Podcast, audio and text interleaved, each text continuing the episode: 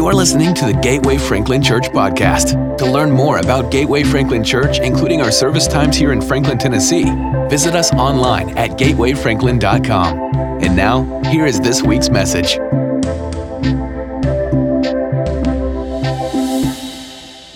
As I mentioned, the lighting of the joy candle is a shift in Advent. Just because we light a candle doesn't mean it shifts, right? I mean, the point of a visible celebration here is a reminder to us that it can shift. It's a mark in time where we can say, I'm going to shift. The uniqueness here of connecting back for how many centuries, 17 centuries or so, is in somewhat a borrowing of the faith of those who've gone before us. I mentioned a couple Sundays ago that Advent begins the liturgical calendar for the church year. It is a beginning.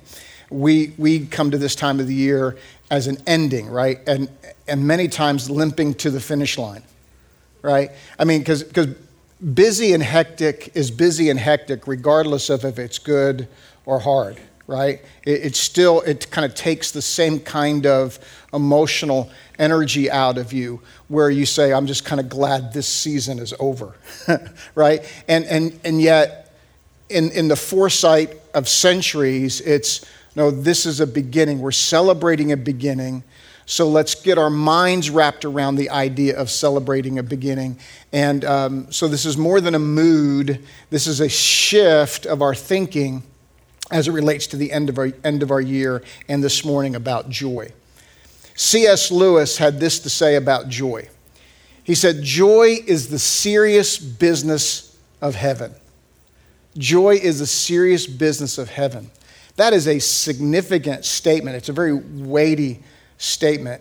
He said it in the context of looking at the grind of life, that life is a grind. It is stuff we have to do, we have to get through, and he uses joy as a frame of what heaven would be like. So he says that in the moments of dance, in the moments of happiness, in the moments where everything goes right, in the moments in our life that are like that, he said, that's joy. Right? Now we know if I drew a couple mountains here, I could be able to show you, and I'm not a graphics guy, so you're gonna have to just play with my Pictionary. At the beginning of journeys up mountains, there's always kind of excitement, right? There's an excitement for the journey of things we're looking forward to. And then there's the kind of euphoria of getting to the top, right? And then there's the realized. And he said, those are moments of joy in our life, but so much of our life is spent in the middle of that, right? It's no longer fun. Now it's hard. Well, now we get to see a little bit of the fruit of our labor, but only for a little while, because now we're coming back down, right? And so what C.S. Lewis is doing is he's saying this is your life, and yet those times of dance, those times of refreshment, that is what heaven's going to be like. All of heaven's going to be that way. We get glimpses of it now, but in heaven, this is going to be all of that. So this is why he says joy is the serious business of heaven. And here's the point. At Advent, it is a reminder that we can get to experience the joy of Jesus in the waiting for the joy of heaven. I'm just seeing if you're catching up to me, because so far we're at the same place we were when we started this morning on Joy to the World, and there was very little joy going on in the house. All right? But if you and I can't figure out how to live in the joy of Jesus until there's heaven, we are going to miss out on a whole lot of joy.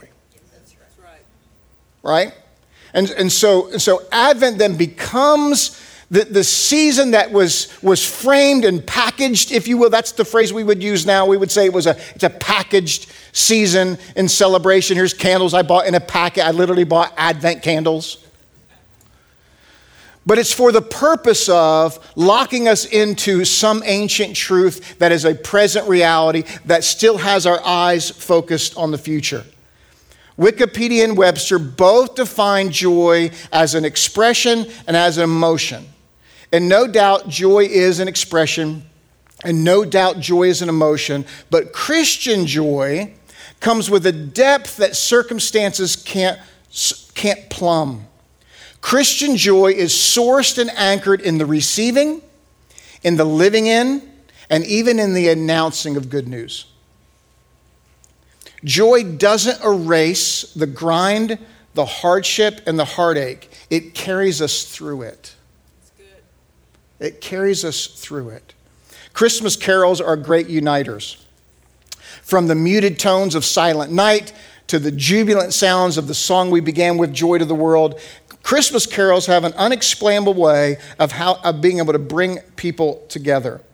There is a story that somewhere along the lines of the Western Front in World War I, German soldiers who had Christmas trees shipped to them placed trees outside of this trench warfare, and on Christmas Day began to sing Christmas carols.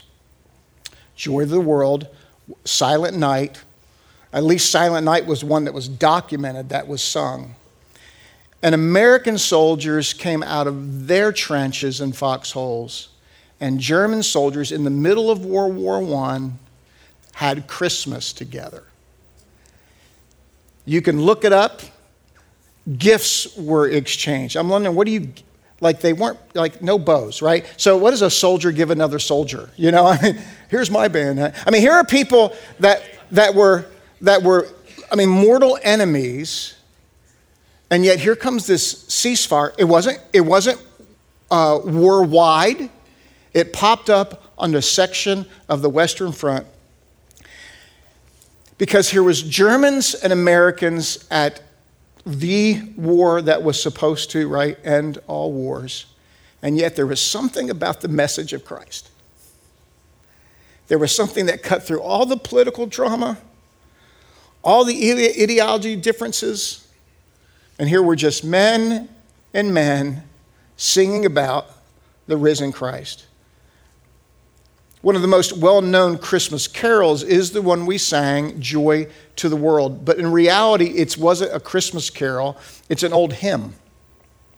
In 1719, Isaac Watts published a unique hymnal, a collection of hymns, made through the Psalms, seen through the lens of the New Testament.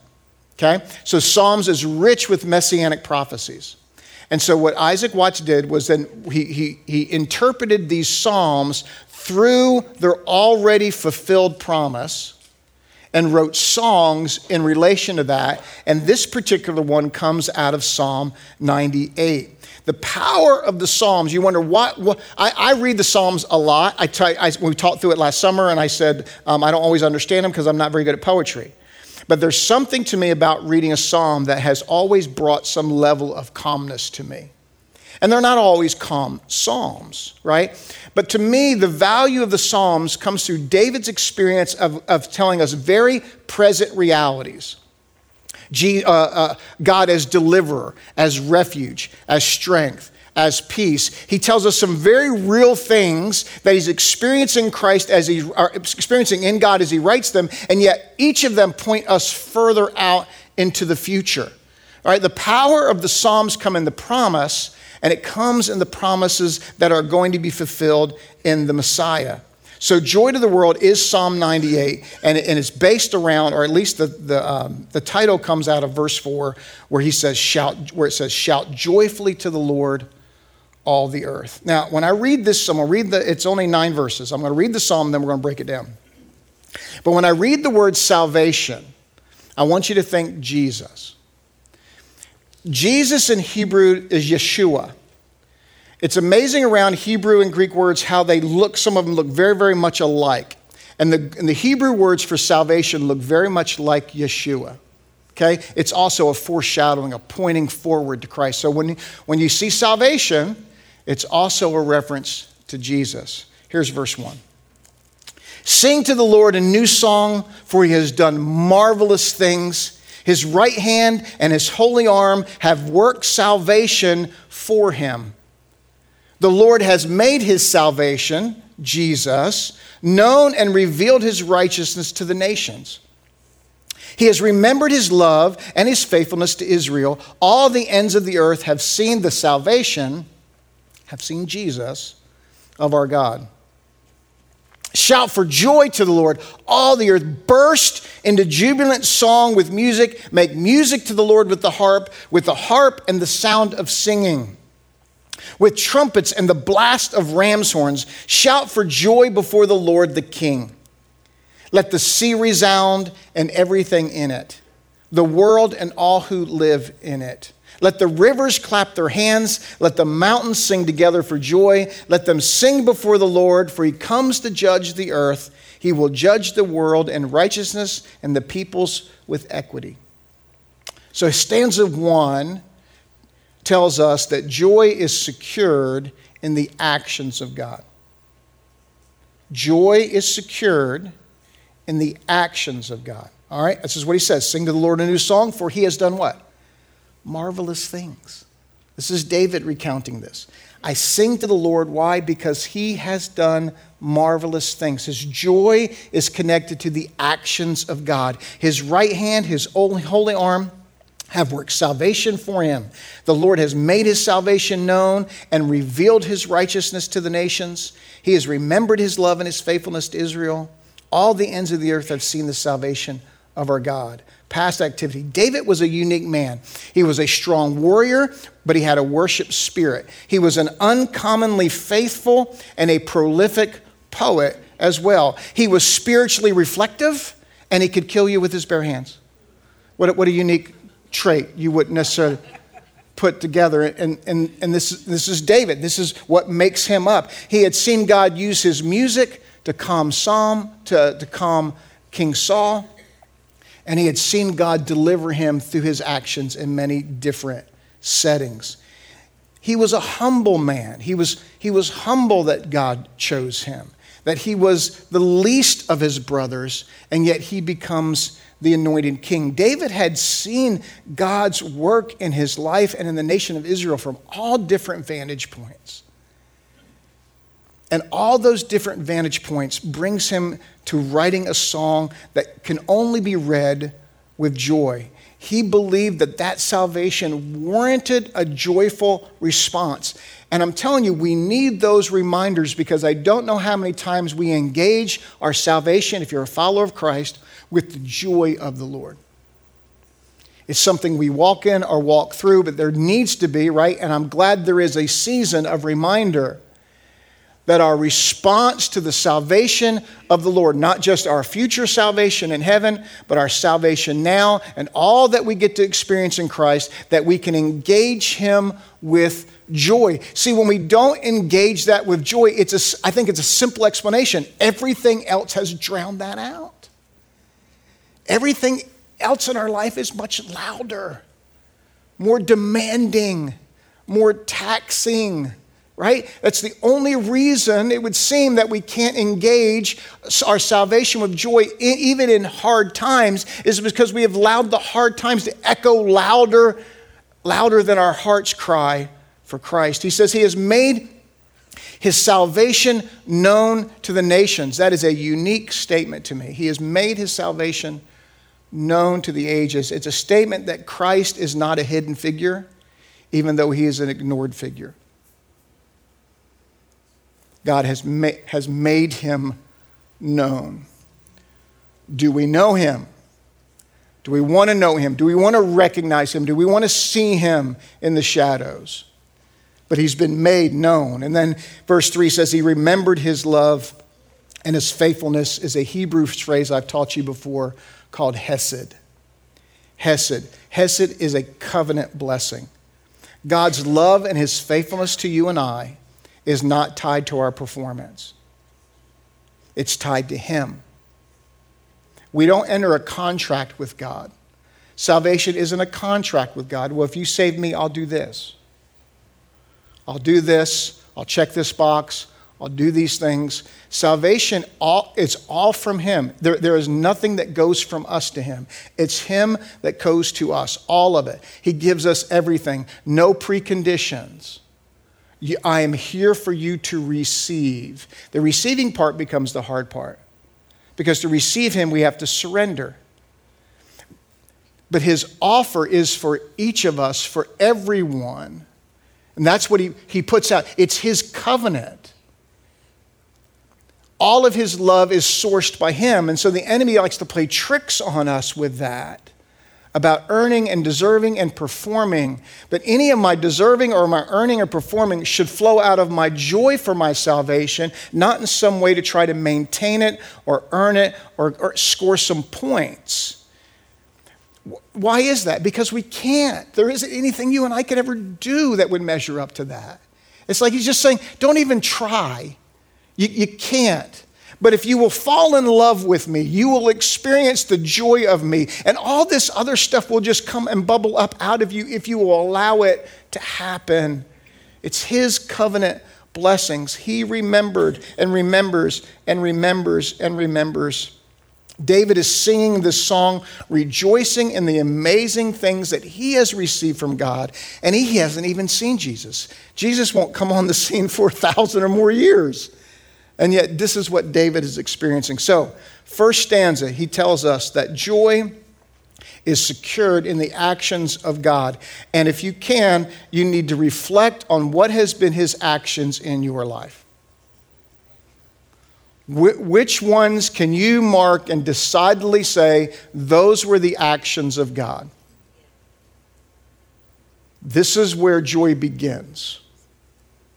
Second stanza is then joy is expressed, and I added a word in here, joy is expressed in exuberant celebration to God. Exuberant celebration. Shout, but we read it shout, right? I don't know if David wrote it shout. I'm thinking David wrote it shout for joy to the Lord. Like there's a shout, like I'm angry at you shout, but that sounds a whole lot more like don't. Don't shout for joy to the Lord. Burst, isn't that a great word? I mean, if it's not your carpet, right? I mean, burst into jubilant song with music. Make music to the Lord with the harp. That's intentional. That's an intentional word. Make music to the Lord with the harp and the sound of singing, with trumpets and the blast of a ram's horn. Shout for joy before the Lord the King. David now leads this celebration charge. David never feared showing emotion. He was the nation's king and warrior, but he also recognized he was the nation's worship leader.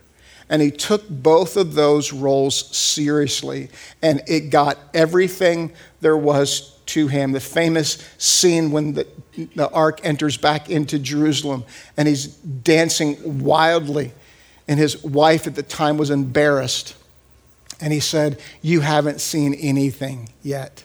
I can be much more undignified in your eyes than what you have experienced. Now, he understood that when he led the nation with exuberant worship, that he was seeing things that they hadn't seen, couldn't see, and he saw that his role was to point their attention to that so they could see the joy coming from him over the exuberance of what God had done. The expressions, and then when Isaac Watts writes this song, he uses the language that is volcanic, it's uncontainable. And David's trying to teach us to allow those emotions to flow, to open up the floodgates of your emotions to God, and not be afraid of that, not be afraid of what that can look like to people around you. Joy is never afraid to show itself. Joy comes out of its own expression. True joy, it bubbles to the surface, right? Too often, God's acts of deliverance are short-lived memories in our lives, and they are pushed out by the rigors of present hardship. Too many times we have the what have you done for me lately, God approach to him. Now, how do you say that, Pastor? Because if we can't live in joy in the hard, we really are treating God as an SEC coach. 9-3 is not good enough. 10-2 may be a little better. 8-4 is completely unacceptable. And yet, joy flows out of not what have you done for me lately, it is what have you done for me. What have you done for me? David's rejoicing in this case is based on God's past performance and him holding very tightly to his future promises, not to his present difficulties. Not to his present difficulties. Here's the third stanza.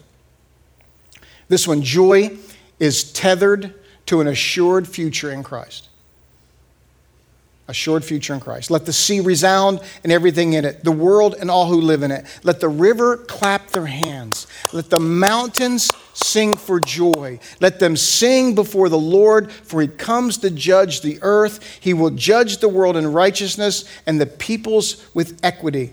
This stanza expands on the poetry. I love when it says all the earth, and it's actually referring to the earth. I'm not an outdoors person in the sense that I'm not a camping kind of person, but if you give me one of those fancy trucks with a tent on top of it, I'm in, right? But I'm really, so some people really get energized being outdoors. You get energized being out and create energy. So there's a lot of you, right? You hear it differently. You see it differently and you hear it differently. David was an outdoors guy. David had spent plenty of time under the stars sleeping. And so when he writes this, he sees all of earth and all that it's doing and a rejoicing of its creator. And we know from Scripture that even creation longs, it says, with pains of childbirth, for his return to be made new, because even creation knows it isn't living in all of what he created it to live in. So creation is doing this. It's clapping its hands. The babbling brooks are singing. They're not babbling. And he's urging us to involve ourselves in that. Romans 8 explains it this way in terms of creation. This is out of the Message. It says, that's why I don't think there's any comparison between the present hard times and the coming good times. The created world itself can hardly wait for what's coming next. Everything in creation is being more or less held back. God reins it in until both creation and all the creatures are ready and can be released at the same moment into the glorious times ahead. Meanwhile, the joyful anticipation deepens. All around us, we observe a pregnant creation. The difficult times of pain throughout the world are simply birth pangs. But it's not only around us, it's within us. The Spirit of God is arousing us within. We are also feeling the birth pangs. These sterile and barren bodies of ours are yearning for full deliverance. That's why waiting does not diminish us any more than waiting diminishes a pregnant mother. We are enlarged in the waiting. We, of course, don't see what is enlarging us, but the longer we wait, the larger we become and the more joyful our expectancy. Meanwhile, the moment we get tired in the waiting, God's Spirit is right alongside helping us. If we don't know how or what to pray, it doesn't matter. He does our praying in us and for us, making prayer out of our wordless sighs, our aching groans. He knows us far better than we know ourselves, knows our pregnant condition, and keeps us present before God. That's why we can be sure that every detail in our lives of love for God is worked into something good. God knew what he was doing from the beginning. He decided from the outset to shape the lives of those who love him along the same lines as the life of his Son. The Son stands first in the line of humanity he restored. We see the original and intended shape of our lives there in him. After God made that decision of what his children should look like, He followed it up by calling people by name. After he called them by name, he set them on a solid basis with himself. And then, after getting them established, he stayed with them to the end, gloriously completing what he had begun. So what do you think? With God on our side like this, how can we lose? If God didn't hesitate to put everything on the line for us, embracing our condition and exposing himself to the worst by sending his son, is there anything else he wouldn't gladly and freely do for us? And who would dare tangle with God by messing with one of his God's chosen? Who would dare even to point a finger? The one who died for us, who was raised to life for us, is in the presence of God at this very moment sticking up for us. Isn't that a great translation of that? Do you think anyone is going to be able to drive a wedge between us and Christ's love for us? There is no way. Not trouble, not hard times, not hatred, not hunger, not homelessness, not bullying threats, not backstabbing, not even the worst sins listed in Scripture. They kill us in cold blood because they hate you. We're sitting ducks. They pick us off one by one, as an Old Testament quote. And then he ends. None of this phases us because Jesus loves us. I'm absolutely convinced that nothing living or dead, angelic or demonic, today or tomorrow, high or low, thinkable or unthinkable, absolutely nothing can get between us and God's love because of the way that Jesus, our Master, has embraced us. He is connecting us with creation and his Son. The psalm is speaking about promises that David has received in the moment, and yet still so much more yet to come. But if we can't learn to live with joy in the moment, we will miss out on so much joy. And could it be we will miss out on so much Jesus?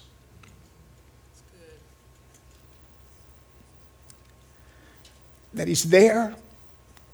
We just can't see him. And just because we can't see him in it, and just because we can't find him in it, doesn't mean he's not there.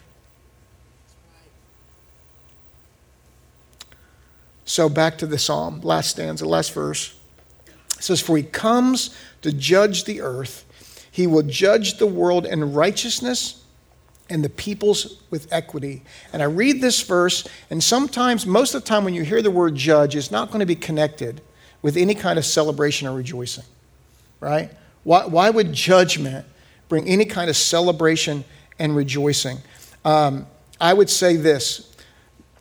The joy is first that judgment is going to be equally dispersed, meaning there's no partiality. No one's got an inside track. We have Christ. That's the inside track. Everybody's going to be viewed in that regard. The second is that when you are right in the right, righteous, don't you long for vindication?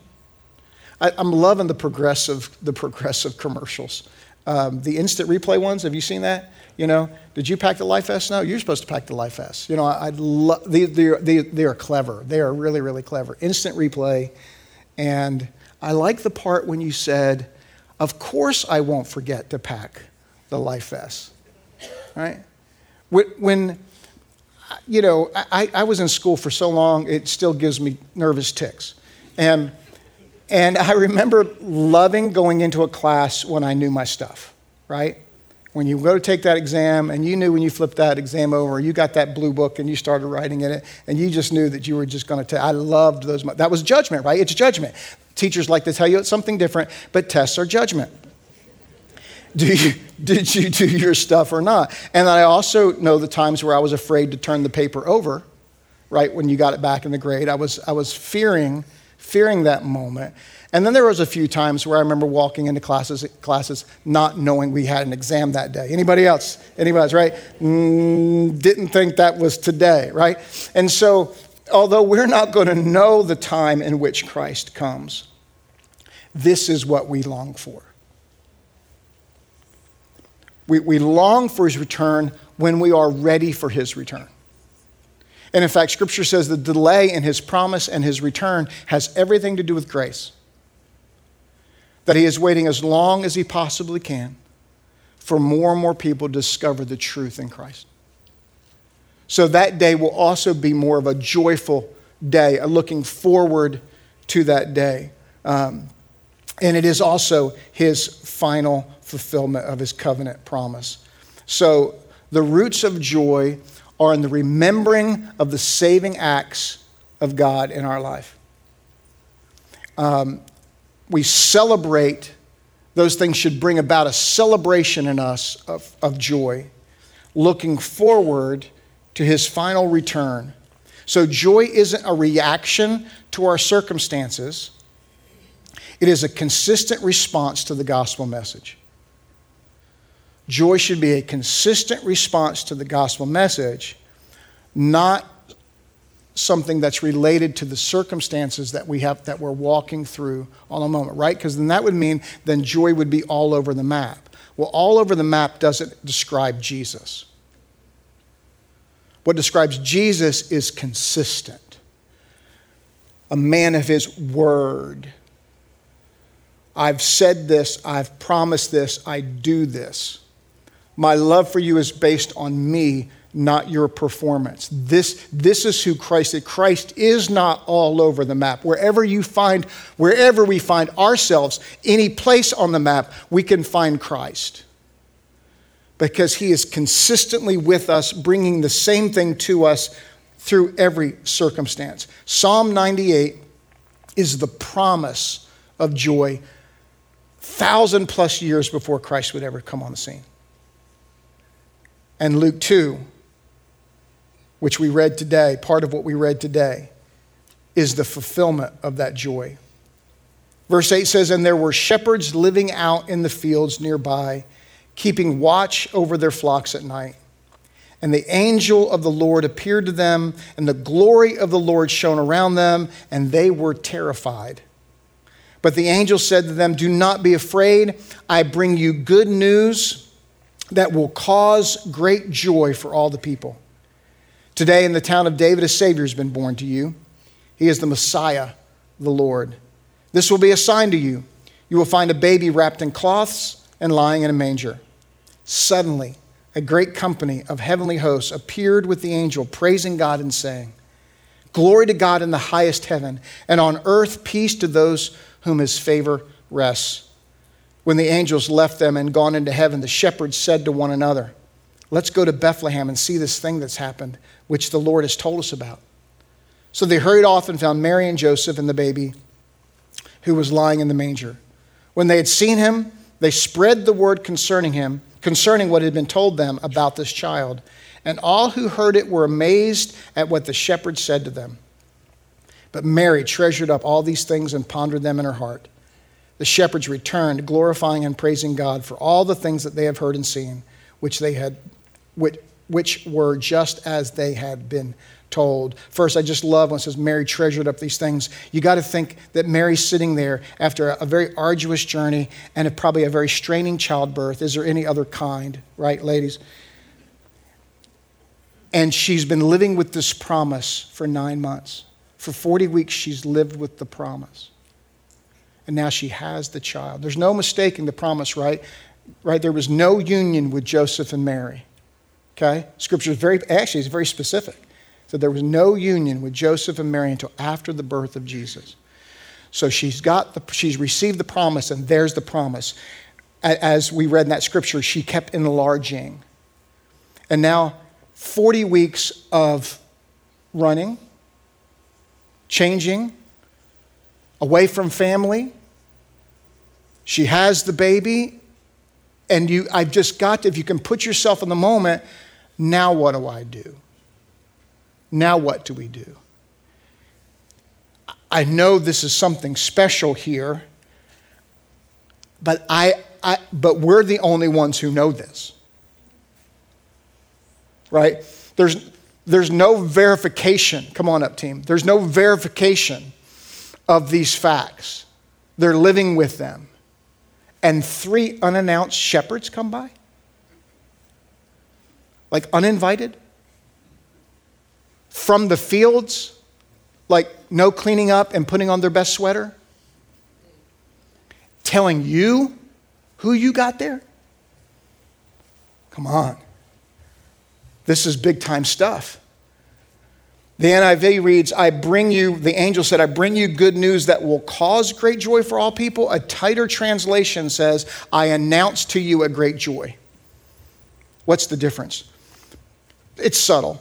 It's not anything to preach a whole sermon about. But one is, I got a story that's going to make you joyful. The other is, here's joy. It's not a story that will cause joy. This is joy.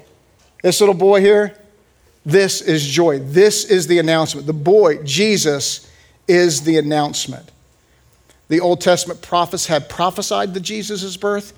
Israel's history foreshadowed a deliverer. And now Jesus was here. And it was pretty surreal.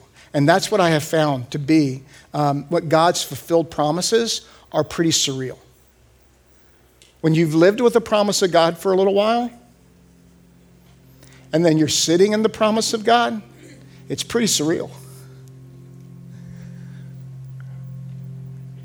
Sometimes those promises come out with a, yeah, because it's been tied up in there so long. It's been pent up so long. You've waited so long. It's so big that sometimes it just comes out volcanically. I've experienced some of those, but I've experienced many more like I'm doing right now. Sit in that moment and go, really? You did that? You did that for me? See, the promise of salvation is for all of us. And then God sweeps in all of our lives and all of its intricacies. And he speaks to us very personally. Very personally. He makes very personal promises and assurance to us. They're very personal. Some in which we don't even want to share because they seem too far out there, or they seem too personal, or too targeted, and we don't really know what to do with those, and so we hold those, we live with those. And then what about the moment of birth when they're there? And they feel so surreal.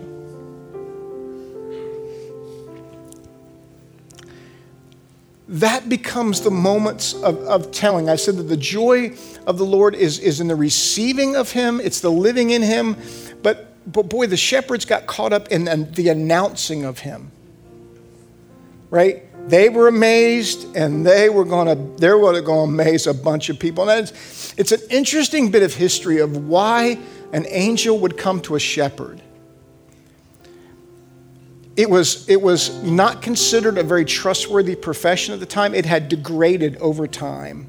It was a low social standing. In other words, that the proclamation coming from these shepherds, people would have went, yeah, right. So why does God reveal it to the shepherds? It's just theory. It's not written out. One, I would say he wanted to recalibrate the role of being a shepherd. This David was a shepherd. We're going to remake this whole shepherd thing. The second, I would say, it was a bold statement to say that there isn't anyone that you and I would rank outside of hearing from Christ. Neither should we outrank ourselves from being able to hear from Christ. It is in the middle of the pregnancy of where Satan sows his doubt pitch. You aren't worthy, and he's not able. That's the lie in the middle that he would sow. And he goes back and forth between those two lies. You aren't worthy. He's not able. I'm wondering if you're there now. Because it's that doubt of his worthiness, of his love for us, unsolicited, and his ability. That doubt is a joy stealer. It will suck every ounce of joy out of your life, that somehow you aren't worthy. And listen, the answer to that is yes, no. I mean, none of us are. Right? And so when the enemy wants to point to your present and your past to say you're not worthy of the promises of God, the best answer, if you're going to engage him in conversation, is just to agree with him. You're absolutely right. That completely parallels Scripture. I'm not. But boy, he loved me anyway. It's not based on my worthiness. It's based on his hesed. His covenant, that he chose to be in covenant with us. And the he's not able thing, boy, there's a whole bunch of history that kind of counteracts that one. And I bet you have some of your own history to do that as well. I can always go back to this history. I believe this history. But I've lived some of my own history.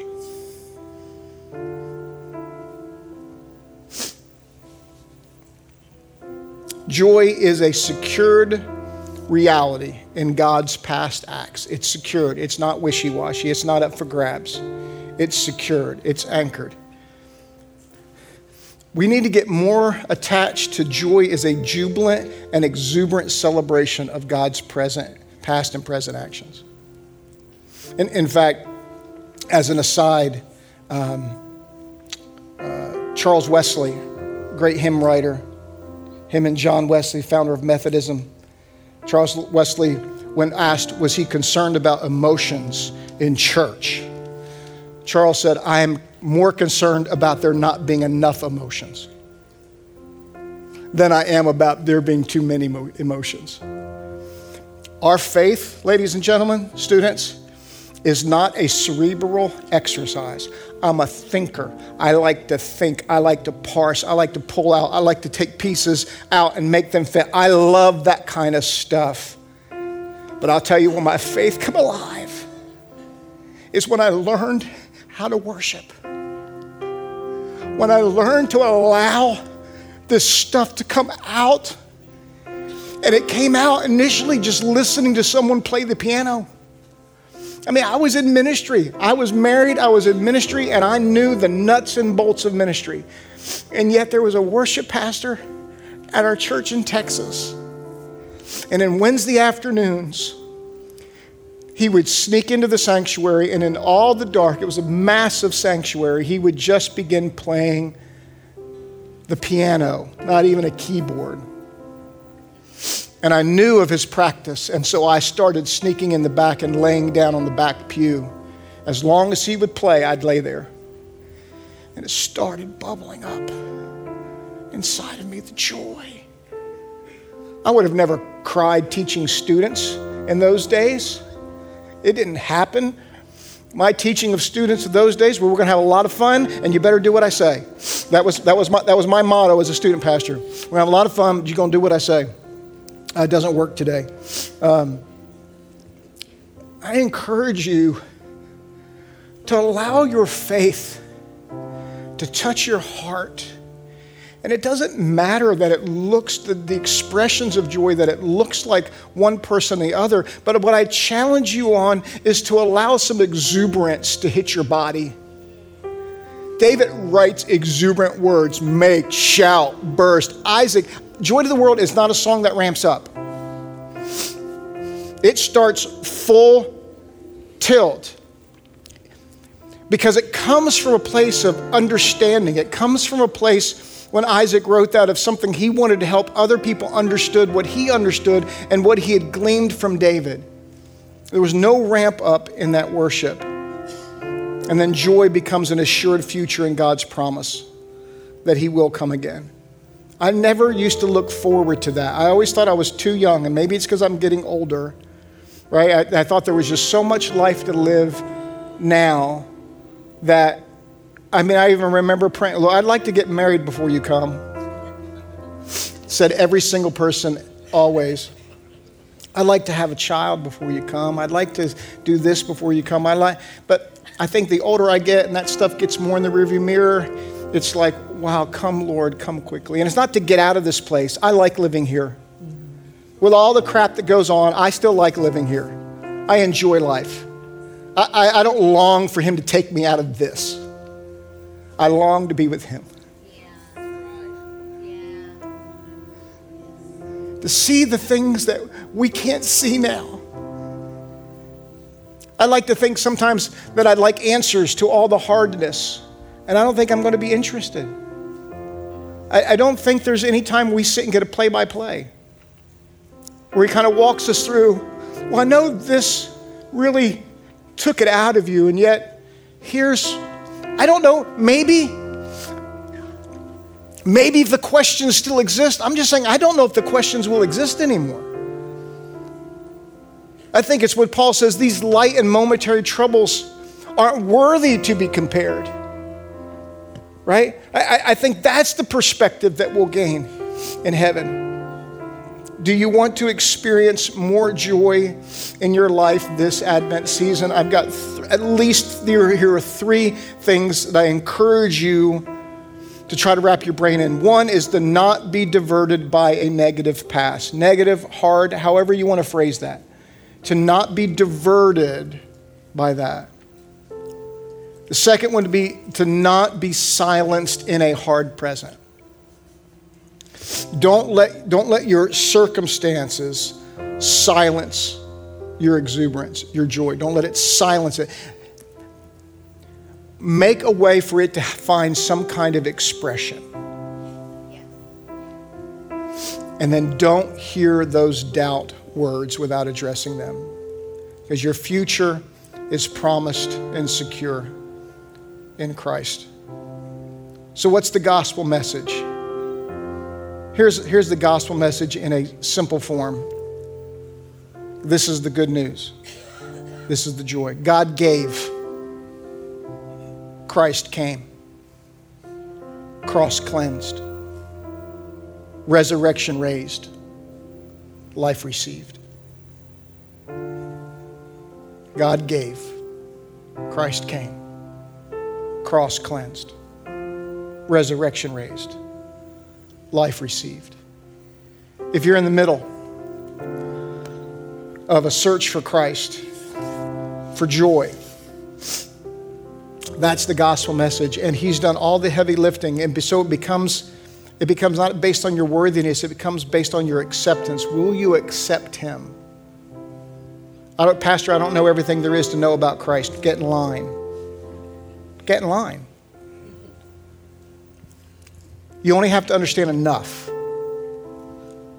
that he loves you, that he died for you. He did that so that you could be in a relationship with him. And that's his offer. The point is the reception, and then the details get worked out. What details? How do I do this? How do I do that? So I'm going to pray for you in that regard. And then I also want to pray for you, those who find themselves in the middle. That there has been promise, and now you're only dealing with the pains of the pregnancy. And I want you to be able to experience joy in that, because that's what Christ wants you to experience joy with. When I finish praying, then we're going to sing again. And I wish I could show you the picture of your faces as you sang Joy to the World to start the service, because it wasn't pretty. And again, I get it. Sunday morning, it's first service, and you got your wrestling kids, and I completely understand that, and I applaud. I applaud everyone's effort to make a Sunday gathering with other brothers and sisters in Christ a priority. And I understand that those always aren't exciting times, right? There are times you're just doing it because you know, I just know if I get there, things will be different. Can I tell you that now, 70 minutes in, I think they're different, okay? Your responses even to me, your facial expression, right? This is not a big place. I can see every one of your faces. Most of you, they're different than how you came in. And so let's express some joy there. So Father, in this moment, I pray for those that were watching now, that will watch later. ones who will find this maybe at a whole other time. Lord, that they would trust your offer of life and they would surrender themselves to you, that they have run out of other options. They keep running around the same mountain. They keep hitting the same walls, and yet you are there waiting to give them the life of connection with you. And I pray that that happens today. And Lord, there's many of us, Lord, that have been wrapped and caught in the middle of something. And yet we begin this church year with the answer, Advent. And I pray for my brothers and sisters in Christ that they will allow joy to bubble up inside of them for what you have promised, what you are doing, and still yet what you will do. Lord, may it resonate in all of our hearts so that we can tell this story of joy with joy. In the name of Jesus, we pray. Stand with me. Let's sing Joy to the World. We hope you were encouraged and challenged by today's message. Again, to learn more about Gateway Franklin Church, find us online at gatewayfranklin.com. Thanks for joining us today.